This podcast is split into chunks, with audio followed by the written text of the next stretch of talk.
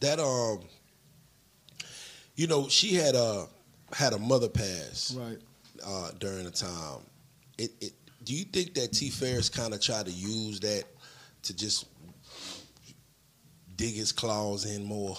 Oh, he definitely played that one. He he played that one.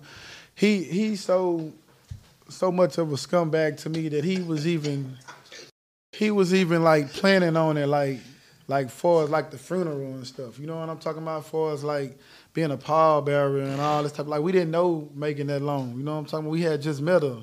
You know what I'm saying? And I'm wondering why he like a pallbearer and all this stuff so fast. You know what I'm saying? And I'm like, you know, they had to tell me. The people had uh, later on had to tell me he was positioning himself. You know what I'm saying? So he even in a mind, even in a time of crisis, he's still having the mindset to know, man, let me do this for her. Let me make sure she know I'm the one that's hip and doing. And I'm wondering, I'm it's tripping me out because I feel like we didn't know Megan that long enough to Yeah. to be doing that type of stuff. You know what I'm talking about? Like it's cool that we did it. I paid for the funeral. You ain't never hear nobody say that. You know what I'm talking about? Whoa, Yeah, I paid minute, hold on. that. You know, so you ain't never hear nobody say nothing about that. Wait, nah, we definitely heard Yeah. that Carl Crawford helped pay for Megan Thee Stallion's mother. Yeah, so it's like, but you know, we don't like to talk about stuff like that too much with the mom because you know it's it's a sensitive topic. But at the end of the day, I got blamed for the contract.